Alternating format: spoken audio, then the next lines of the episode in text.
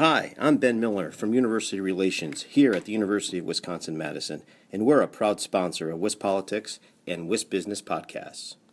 You're listening to WIS Business, the podcast, Wisconsin's business news source. Now, here's your host.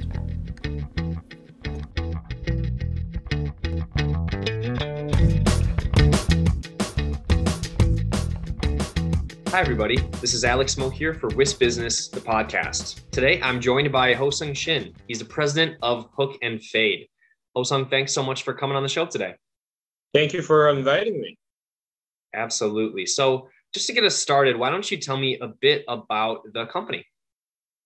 Well, Hook and Fade is a um, consumer entertainment company focused on the uh, golf simulator business. Um, you know, golf simulators has been around for almost 20 years now. Uh, but I believe in the past five to 10 years, it has really accelerated to give the um, you know players more of a, a realistic and also um, unbelievable immersive experience.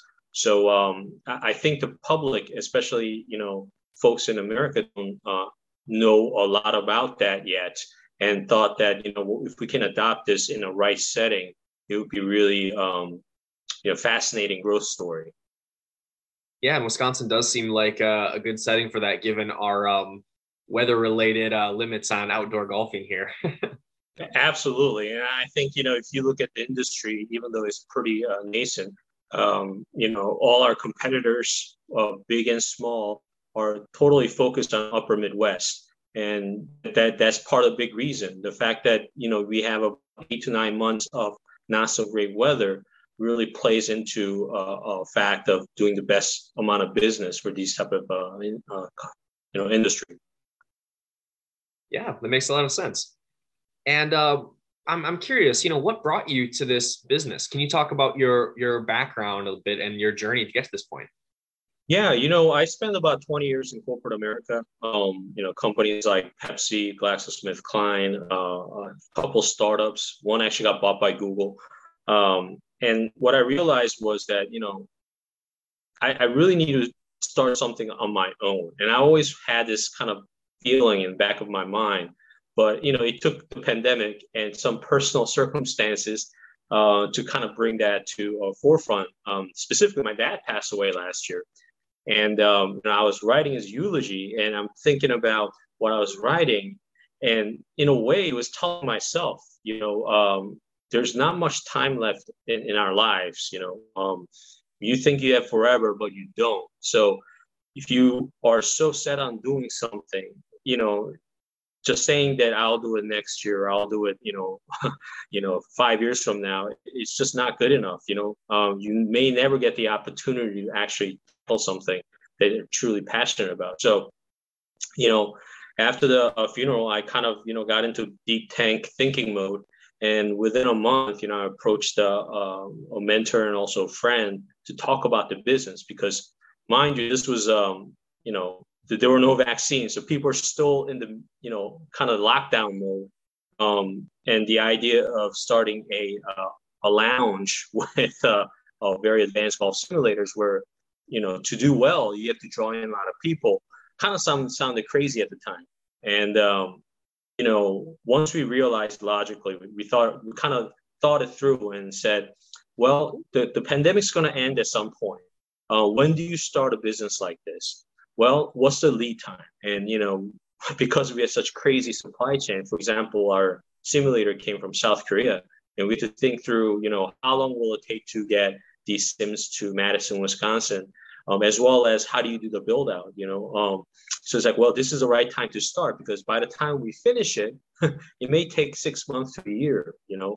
Um, what's what's pretty crazy is uh, we, we finished in about four and a half months. So we started in July of last year and we are open a week before Thanksgiving. So just kind of a um, power of having the right people on your team, the partners, um, financing, right, landlord. I mean, all of that kind of play play into being able to execute like that, and we did.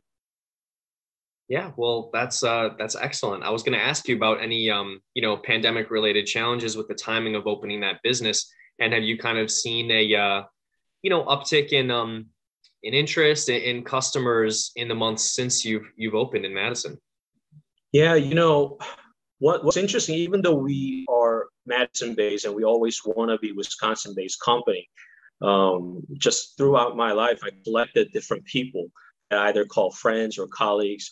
So when, when I started this company, I reached out to a lot of them. So we have a um, we have an executive team that is, you know, head of product, for example. Uh, she's in um, Ireland, and uh, our head of marketing is Los Angeles. Uh, my CFO is in DC. So we have a quite a distributed team for uh, what looks to be a very simple uh, retail bar lounge business.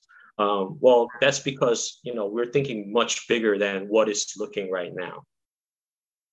Well, that's exciting. I, am really curious to hear about kind of your forward-looking plans here. So, first off, you obviously the first location opened up here in Madison, and um, I'd like to ask you about your your plans for the future. But first off, why choose Madison to start with?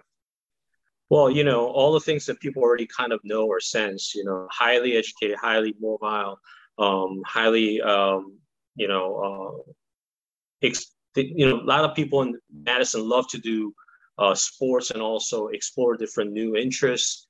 Um, you know, it kind of requires that kind of environment for you to kind of um, throw in a pretty, uh, you know, forward-looking uh, business model. So, um, on top of that, you know, we're talking about economics, you know, discretionary income, um, kind of growth of um, the the city. I mean, one one stat that I saw was Madison was one of the like top three uh, cities that had positive um, IT uh, employee growth during pandemic. So you know, even during pandemic, you know, this this city was drawing in people, and people are like you know dying to come to Madison.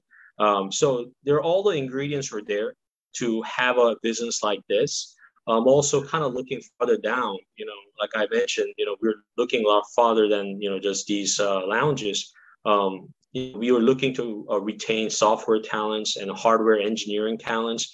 And guess what? We have one of the best universities in the world right here in UW Madison. So, um, and you know, economics of that is not as bad as operating somewhere like you know Silicon Valley or New York City or Boston. So, um, all of those things combined, you know, it's not just because I love Madison myself, but you know, on paper, you know, there are all these factors that makes it a very attractive place to start a company. Sure thing. Yeah, totally agree. And curious about, um, you know, the forward outlook. You are, are you looking to expand it elsewhere in the state? I'm just curious, you know, what do the next several years look like for you and the company? Well, I tell you, before um, I don't know if you know this, but uh, I actually ended up having two brain tumors through uh, last last year building this company. Um, so it did a quite a number on my business plan because by now I'm supposed to have my third location open. So think about uh, how aggressive that plan was.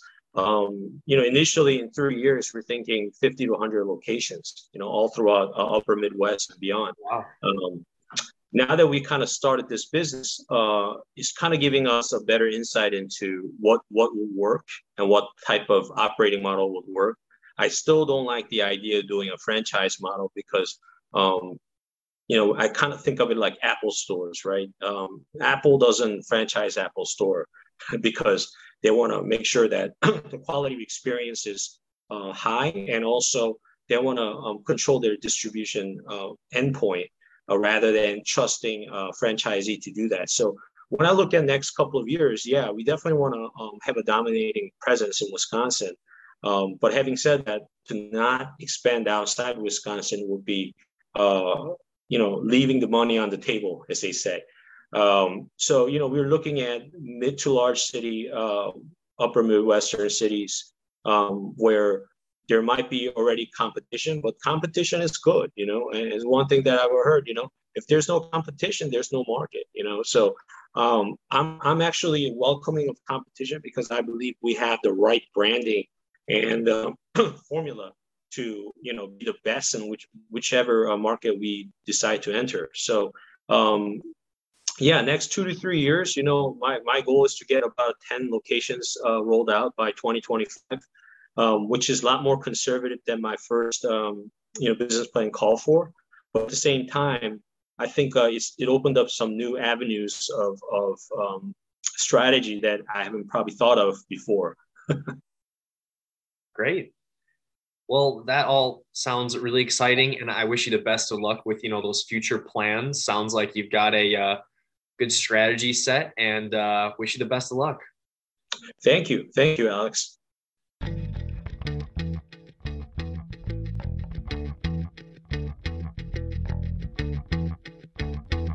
You've been listening to WIS Business, the podcast. Now, stay tuned for a word from our sponsor.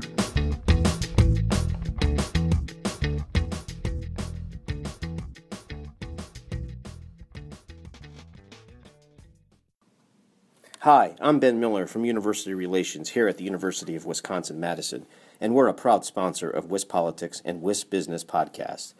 Did you know that almost 80% of UW Madison's in state students return to live and work in Wisconsin in the years after graduation? And almost half of all UW Madison alumni are current Wisconsin residents. That's just one way we're driving our economy forward. UW Madison is working for Wisconsin.